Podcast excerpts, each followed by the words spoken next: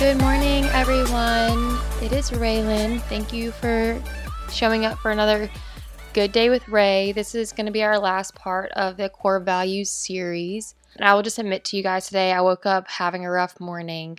I feel I have a lot of boundaries in my life being crossed right now. So, in one of them, the person I've been very clear with to not cross a line and they keep doing it. The other one um, I haven't voiced as much, so I'm only sharing that because it will it will come into play later in in the podcast and when we talk about values and how we use our values and how they direct us in our everyday life. I looked up an article called 39 Core Values and How to Live by Them by Dr. Davis. In the article, she starts off saying that I've learned that we sometimes go through life without paying much attention.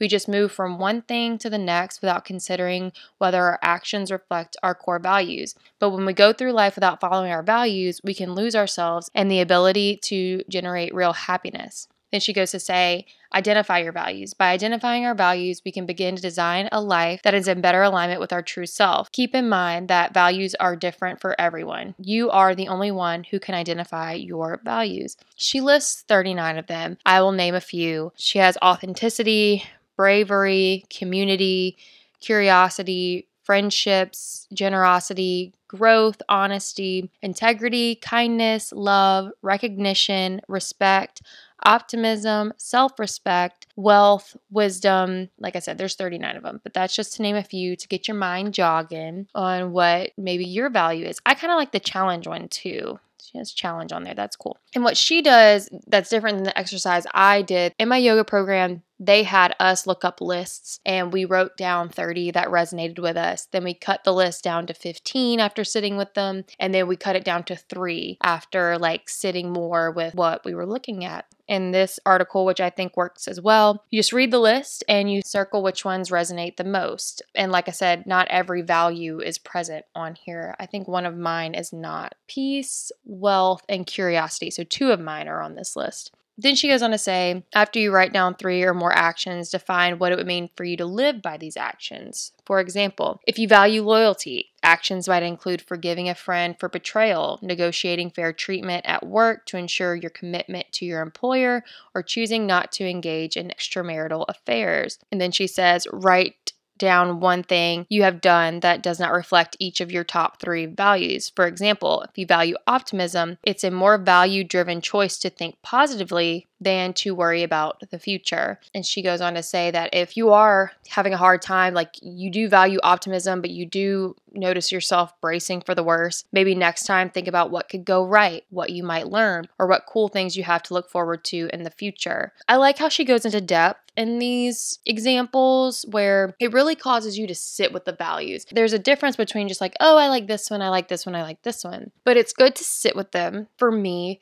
I have three peace, curiosity, and wealth. When I'm really stuck in a situation or I'm feeling kind of like how I feel today, I go to those values and I pick out which one fits with the decision I need to make going forward. And for me, it's peace. Because I haven't been voicing a boundary of mine, I've been kind of waiting and waiting and waiting for things to get better, and they're just not. Out of my list of peace, curiosity, and wealth, peace is the place I need to go to.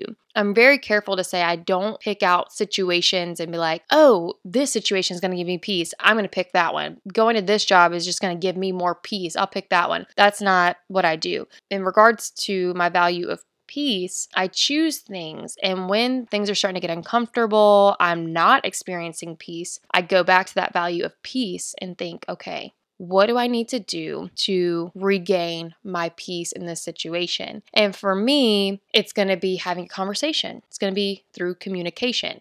And I'm going to voice a boundary that personally I haven't yet. I won't say it's completely this person's fault, but there is some responsibility there. But it's also my responsibility to be clear, be firm, have self respect, and say, hey, this is bothering me. So, for that situation, I'm going to have to practice some communication. I'm going to have to communicate a boundary. And ultimately, this is going to create peace in my life because either we're going to start working together on how to move forward and how to respect that boundary of mine, or we're going to move on and we're going to go our separate ways. In my perspective, both situations create peace. What doesn't create peace is sitting with these feelings, sitting with this discomfort, not speaking up for myself, and it getting worse. That's just one of the ways I use my value system in every my everyday life. I hope you guys have benefited from this series. Let me know if you try the exercise. Let me know if it helps you. I think it's really important to explore because, like the beginning of this article said, and I'll repeat it again, she says, I've learned that we sometimes go through life without paying much attention. We just move from one thing to the next without considering whether our actions reflect our core values. And this is why I started the series because I started off with a question of Is there a person that you want to be? Is there something you want in your life? And it just continues to not show up.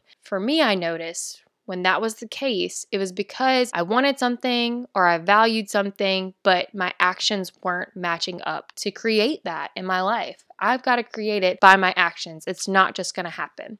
So, thank you guys for listening. I hope you enjoyed the core value series. And yeah, we'll move on to something else tomorrow. Bye, guys.